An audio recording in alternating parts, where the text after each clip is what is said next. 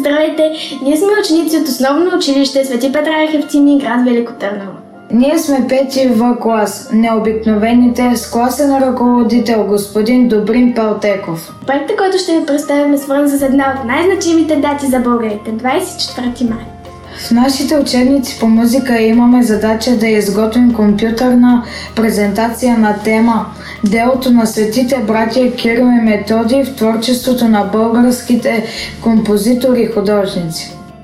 Ние решихме да променим проекта и да създадем телевизионно предаване и подкаст на тема 24 май в изкуството. Разделихме се на екипи, направихме собствени проучвания, обменихме информация по електронен път, свързахме се с учени, преподаватели и културни институции. Разбира се, няма как да говорим за 24 май в изкуството, ако не знаем историята на празника. Кирил и Методий са създали първообраза на българската писменост – глаголицата. Глаголицата претърпява промени, докато се оформи в сегашния си вид – кирилица. Тя се използва в българския, руския, украинския, македонския и сръбски език. Кирилицата е официална азбука на Монголия. До 19 век се използва и в Румъния. Свързахме се с професор Петко Петков от Велико Търновския университет Свети Кирил и Методий и му зададохме няколко въпроса. Здравейте, професор Петков! Благодарим ви, че се съгласихте да участвате в нашия проект. Бихте ли ни казали от колко време се чества 24 май? Питате ме от колко време се чества празника. Макар че има сведения за отделни чествания в някои български селища още в началото на 19 век, за първо тържествено отбелязване на 11 май като ден на светите братя и като църковен празник, и като светски паметен ден, почитащ великото им дело, се приема организираното през 1851 година от учителите Найден Геров и Йоаким Груев в класното училище Свети Кирил и Методий в Пловдив тържество. В следващите години това става една от най-устойчивите български традиции, а този ден, 11 май, е един от най-обичаните общобългарски празници.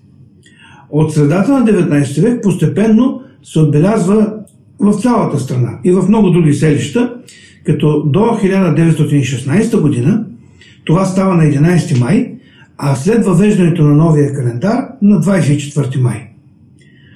Един от първите укази на княз Александър I, още през януари 1880, определя всички официални празници в държавата. Сред тях е и 11 май като ден на светите Кирил и Методий. От тогава вече над 140 години този ден винаги присъства в официалния празничен календар на българската държава. Ако добавим и годините на честването му от средата на 19 век, преди да има българска държава, то денят на Кирил и Методий е най-дълго и най-масово почитаният общобългарски празник, справо претендиращ да е национален празник на България. В историческа ретроспекция той е празник и на миналите поколения, и на днешните, а и на бъдещите, през 21 и следващите векове.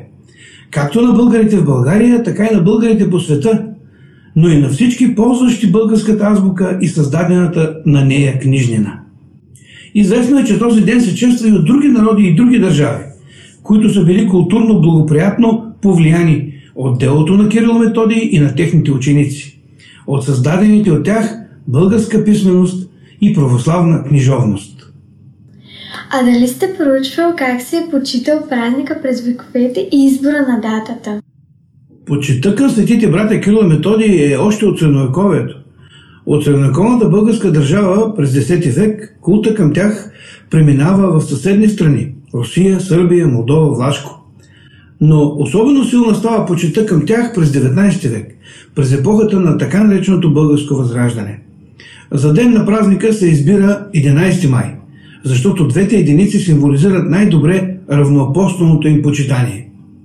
Заради увеличаващата се почит към светите братя в нашето общество, техните образи все по-често се изобразяват в икони, посещават се храмове на тях, пишат се литературни творби. Например, в Тревненската черква Свети Архангел Михаил се съхранява забележителна икона на светите братя Кирил и Методий, изписана през 1866 година от зографа Цуньо Симеонов. Иконата представя двамата братя в цял ръст в епископско облекло на фона на историческия пейзаж на новата българска столица Велики Преслав. В долните ъгли са показани сцени от покръстването на княжеския двор и на княз Борис I. Но какво е по-интересното? Вместо чудесата на светците, Кирил и Методий, иконописецът е загатнал голямото значение на стореното от тях, с добавката на текста „Български просветители в Преслав“. Знае се, че те никога не са били в новата българска столица, но по този начин иконописецът иска да покаже основополагащото значение на делото на двамата брата и техните ученици за създаването на православната българска култура. Първият храм в старата столица Велико Търново, посветен на Кирил и Методий, и сега може да се види. Той е дело на известния възрожденски майстор, гениалния архитект Колюфичето, и е строен през 1860-61 година. А едно от първите представения на бъдещия поетически гений Христо Ботев, все още 20 годишен, е пак по повод на празника на Кирил и Методий в родния му Калофер. Тогава, с дръзката си реч през 1867 година, бъдещият революционер свързва предимно културното дело на братята с борбата за българското освобождение. Благодарим ви, професор Петков. Няма как да говорим за 24 май, ако не включим литературата. Езикът е едно от най-важните неща, които ни формират като хора. Благодарение на него ние успяваме да изразим своите чувства, мисли, емоции, да разкажем за себе си пред света. Ние българите знаем това и ценим езика си, но дали винаги е било така? В годините след освобождението на България са се чували нападки, свързани с това, че българският език е немузикален, груб и негоден за писане на литературни творби. В отговор на тези обвинения Иван Вазов пише стихотворението „Българският език“, публикувано за първи път през 1883 година. Чрез тази творба народният поет успява да утвърди достоинствата на нашия език. Да покаже на всички, чужденци и българи, че българският език е свещен и прекрасен, достоен за възхвала. Друга литературна творба, която показва обещта на автора към нашия език, е родна реч на Ран Босилек. С нея поетът изразява просто и ярко и вълнуващо обещта си към родния език. Той завладява и най-малките читатели. Нека го чуем. Родна реч, умайна, сладка, що звучи навред край мен. Реч на мама и на татка, реч, що мълвим всеки ден. Тя звънти, когато пея, в радостни игри ехти, вечер приказки на нея баба тихо ми реди. И над книгата унесен родна реч ми пак шепти. Милва като нежна песен, като утрен звън трепти. Както разбрахме, българските писатели оценяват достоинствата на езика ни и го защитават своите стихове. Важно е да отбележим, че нашите писатели, поети, родолюбци пишат не само за българският език, но и за създателите му, свети Кирил и Методий. Ето някои от стихотворните творби, които възхваляват делото на създателите на азбуката. „Солунските братя“ на Георги Авгарски, „На Кирил и Методий“ от Асен Разцветников, „Кирил и Методий“ на Цани Гинчев, „Кирил и Методий“ на Никола Фурнаджиев. Георги Авгарски не е от най-известните наши творци. В сайта на регионална библиотека „Любен Каравелов“ в Русе открихме негова кратка биография. Георги Иванов Авгарски е роден на 26 март 1917 г. в село Караш, Барджанско. Любознателното момче остава рано без майка и започва да работи, за да може да учи. Негов учител по литература е писателят Стоян Чилингиров. Той го насърчава да пише стихове. Георги Авгарски учи в вечерна гимназия.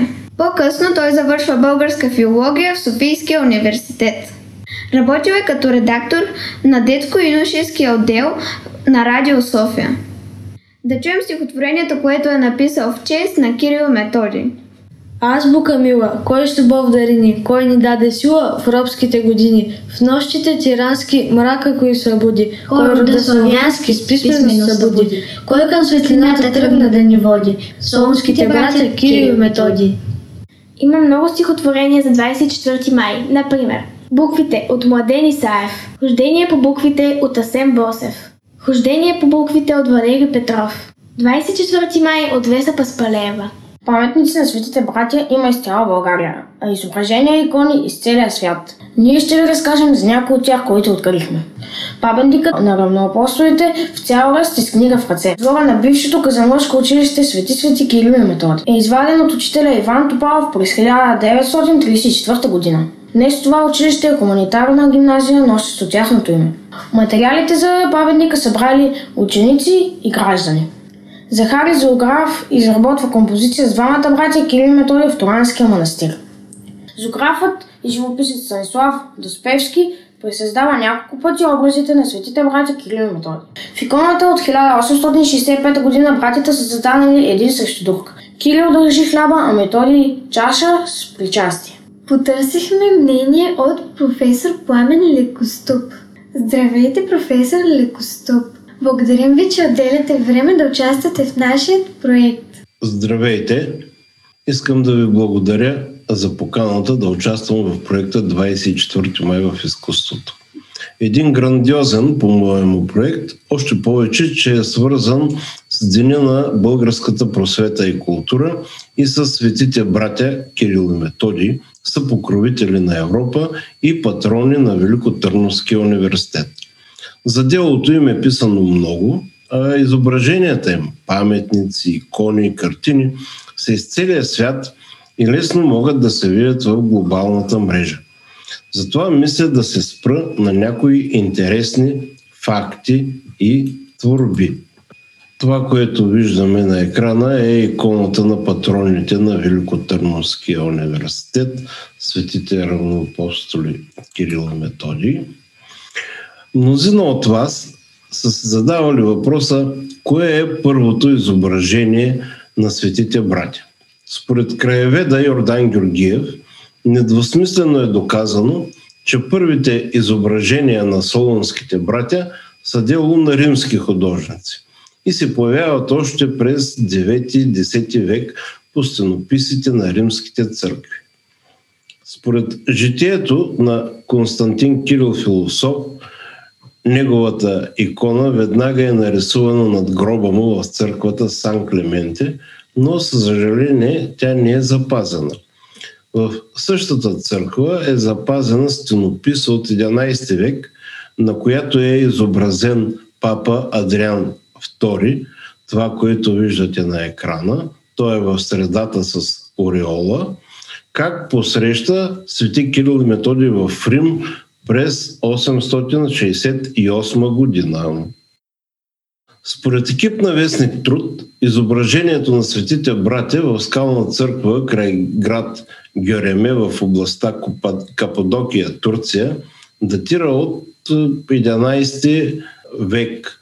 Това означава, че фреската може да претендира да е една от най-старата запазена фрески на Кирил и Методий в света. За сега не е известно в България през 9-10 век, а и по времето на Второто българско царство, да са рисувани образите на Кирил и Методий. Това, което виждаме на екрана, е фреската от Кападокия. Най-ранното поместване в книга на образа на Методий е това в стематография на Христофор Джафарович, отпечатана през 1741 година в Виена.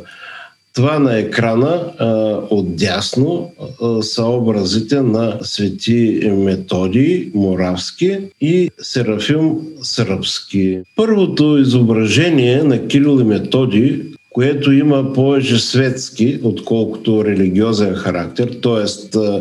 е повече картина, отколкото икона, е направено в Русе, посочва Мариана Димитрова, уредник в историческия музей. През 1867 година българската община в Русчук, старото име на Русе, поръчва на видния живописец Николай Павлович, който по това време е живеел там, да нарисува портрет на двамата братя просветители. Една година по-късно портретът е готов. Този, който виждаме тук на екрана. Логичен би бил и въпросът. Къде в нашия град, в старопрестолното Велико Търново, има изображение на светите братя? И отговорът е още по-логичен в университета на Велико Търново, носещ тяхното име. В него могат да се видят три уникални творби. Първата е паметникът на светите братя, дело на заслужилия художник Димитър Бойков, официално открит на 24 май 1982 година.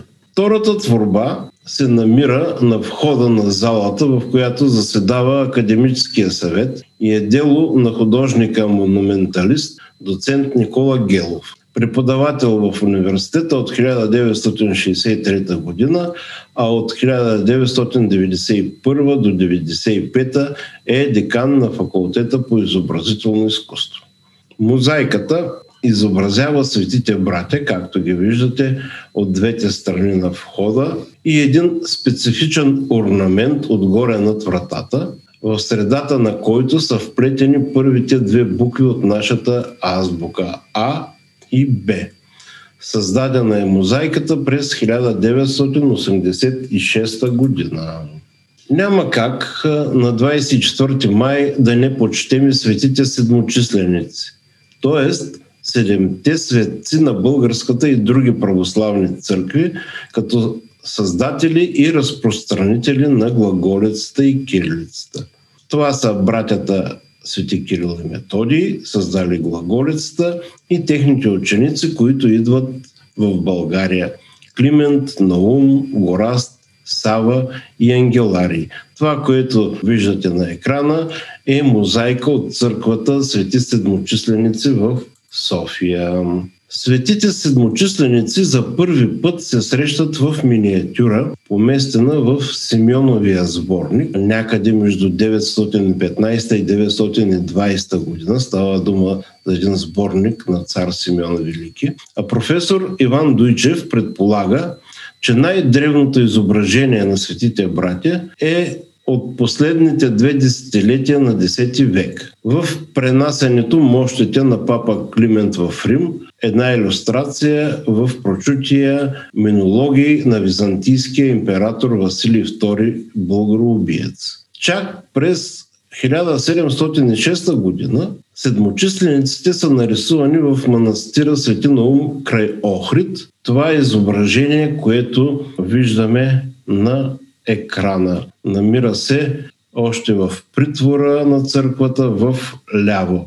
На 4 април 2005 година Велико Търновския университет бе домакин на научна конференция "Кирилицата и европейската цивилизация", а инициативата бе пряко свързана с предстоящото тогава подписване на 25 април 2005 година на протокола за присъединяване на България към Европейския съюз.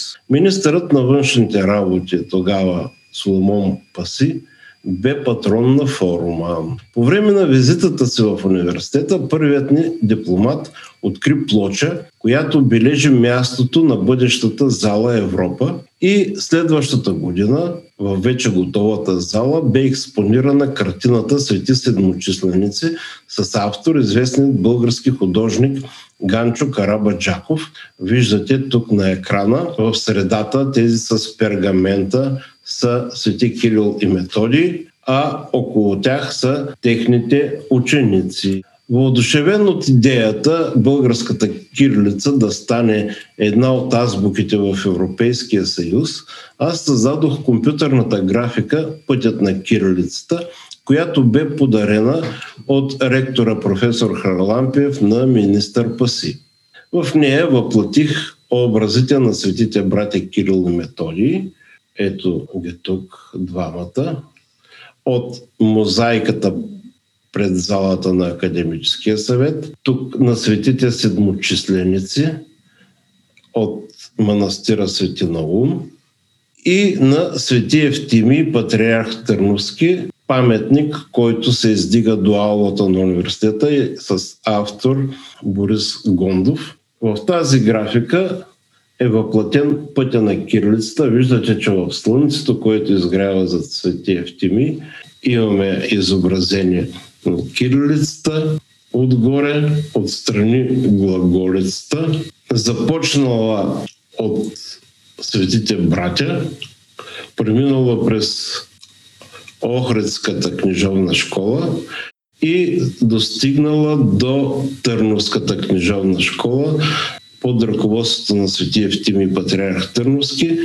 Кирилицата от присъединяването на България в Европа 2007 година стана една от азбуките, на които се пише в Европейския съюз. Благодаря ви за вниманието и честит 24 май, Ден на българската просвета и култура. Открихме няколко филма, свързани с делото на братята Кирил и Методий. Пътят на буквите е филм, посветен на 1200 годишнината от рождението на Методий. Създателите на филма търсят отражението на състоянието от 9 век до наши дни на територията на 10 държави. Изобразителни символи, песни, артефакти и паметници. Друг филм е за свети Методий, глаголицата, кирилицата и българската азбука. Филмът съживява обсъжданата тема около създаването на българската азбука. Режисьори на филма са Николай Акимов, Силвия Авала, а сценаристи са Николай Акимов и Иво Иванов. Активно участие по темата във филма има българският учен Слави Дончев.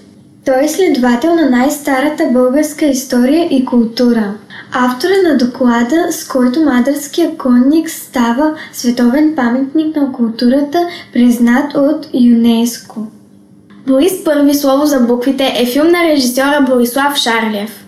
Сценарият е на Анжел Вагенщайн, а оператор е Венец Димитров. Музиката е композирана от Веселин Николов. Всеизвестна е историята за създаването на химна Свети Свети Кирил и Методий. През 1892 година видният общественик и писател Стоян Михайловски, тогава учител в Русенската гимназия, написва стихотворението «Върви, народе, възродени». 9 години по-късно учителя по музика в Ловеч, Панайот Пипков, чува как негов ученик рецитира стиховете. Вдъхновен, той написва мелодията на дъската и целият клас започва да я пее. Химнът е изпълнен официално за първи път на 11 май 1901 година. Само след една година той започва да се пее от учениците в цялата страна.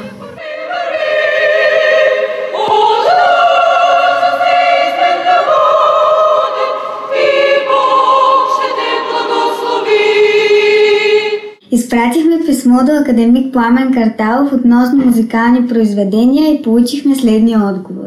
Поздравявам за чудесната ви инициатива и за проекта ви 24 май в изкуството. За съжаление, не са много сценичните произведения, които са написани точно за 24 май, денят на славянската писменост и култура. В момента подготвяме ораторията Кирил и Методий на композиторката Живка Клинкова за концертно изпълнение точно на 24 май. Ораторията Свети Свети Кирил и Методий е изпълнена концертно през 1981 година в Полша пред папа Иоан II. Той отличава произведението със специална грамота. Друго музикално произведение на композитора Константин Илиев. Това е ораторията Похвално слово за Константин Философ, наречен Кирил. Произведението е за тенор, бас, смесен хор и инструменти. Веселин Николов, саксофонист и основател на джаз формацията Бели, зелени и червени, пише музика към филма Борис I, слово за буквите, втора част, през 1985 година. Музиката по-късно е развита като композиция и издадена на плоча.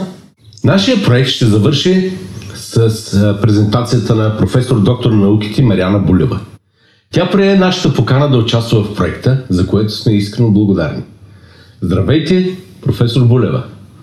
Какво интересно може да ни разкажете още за музиката, свързана с 24 май?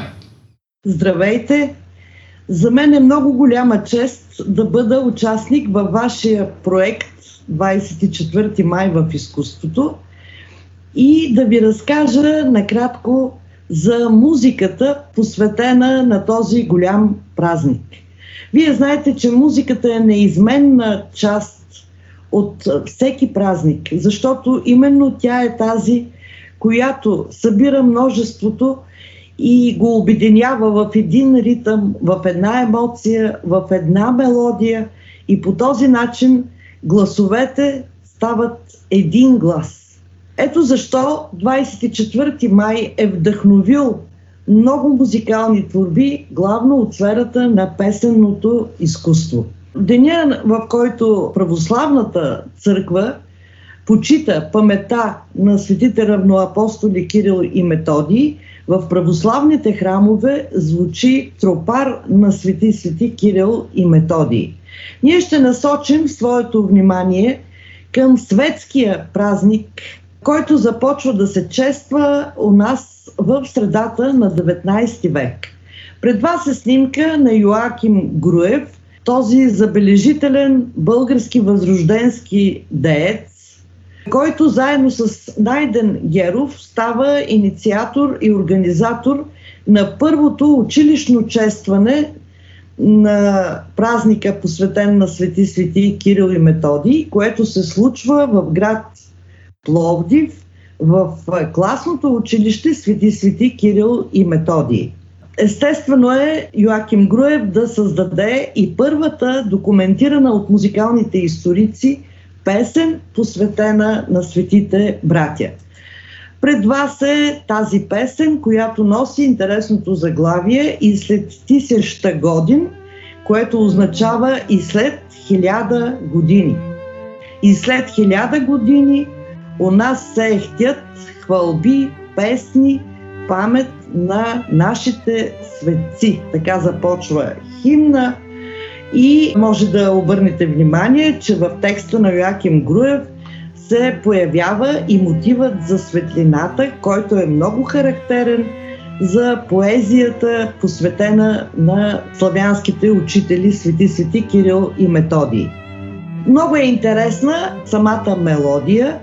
Песента е създадена върху мелодията на стара американска песен, която по дух е била патриотична, революционна и която в момента е националният химн на Съединените американски щати. Може би ще се запитате как така в средата на 19 век Йоаким Груев, който е учител по това време в Пловдивското класно училище, би могъл да чуе или да научи тази мелодия на американската песен. Този въпрос има съвсем логично обяснение. По това време в Пловдив се появяват чужденци, които са от различни мисии и на музикалните историци е известно, че вероятно тази мелодия е била изпята на Йоаким Груев от Джеймс Кларк, който е дошъл от Америка и който известно време е преподавал и в същото училище.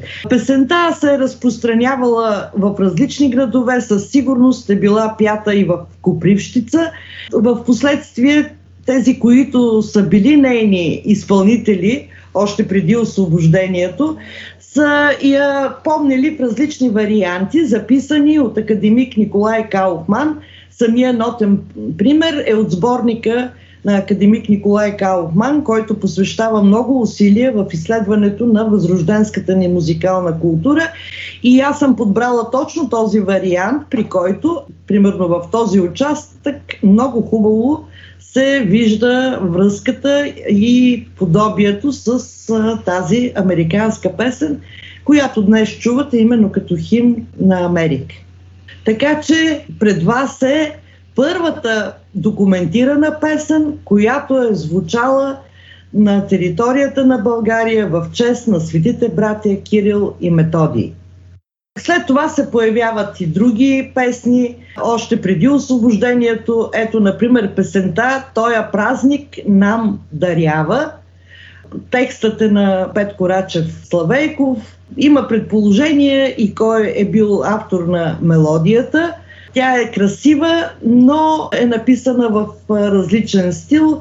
Виждате, в размер 3/4, в малко така валсов ритъм и носи по-скоро една нежност, едно преклонение, отколкото химнова звучност. Но в текста можете да забележите, че се появяват всички ключови думи, свързани с този празник. Български народ, книга, просвещение, храм, наука. Ето една песен, която и до днес не е загубила своята популярност. Нейн автор е Добри Войников, но някои от изследователите считат, че тя е била изпълнявана още преди освобождението. Красива мелодия, която има така маршов характер и която се пее, може да се чуе, появява се и в учебниците по музика. Така че тази мелодия на Добри Войников има по-щастлива съдба и се запомня за по-дълго време от българите. Но шансът да се превърне в истински химн на 24 май има песента «Върви народе възродени» по текст на Стоян Михайловски и музика Панайот Пипков. Много са песните, посветени на този празник, на нашите първоучители. И в края на моето кратко изложение аз искам да ви кажа, че Велико Търновският университет Свети Кирил и Методий е вписал своя ярък принос в съхраняването на тази песенна култура. Виждате, през 2013 година издателството на нашия университет публикува този сборник на доцент Славка Петкова Марчевска с песен «Славим Кирил и Методий», в който са събрани с нотни текстове всички съществуващи песни, посветени на Кирил и Методий, и тропари църковни, но и светските песни, създавани от българските музикални дейци и композитори, от първата, която ви показах, на Йоаким Груев, до тези, които са писани в по-късно време. Празникът на Свети Кирил и Методий винаги ще бъде почитан с песен и всички ние ще носим в сърцата си «Върви народе възродени». Благодарим ви, професор Булева, за невероятно любопитните и интересни факти, свързани с 24 май и музиката. Така завършва нашия брой 24 май в изкуството. С извършените проучвания ние научихме много интересни факти, свързани с свещената дата. Благодарим на всички, които участваха в проекта. Очаквайте ни скоро с нови реализирани идеи. Вие гледахте проекта на пети клас на обикновените от основно училище „Св. Петър и Евтимий“, град Велико Търново, с класен ръководител Добрин Пелтеков на тема 24 май в изкуството. Да се замислим, трябва ли се спомняме за делото на братята Кирил и Методий само на 24 май? Нека винаги помним тях и тяхното дело. Ако този проект ви е харесал, ще се радваме да натиснете бутона с палец нагоре и да споделите с приятели. Благодарим ви!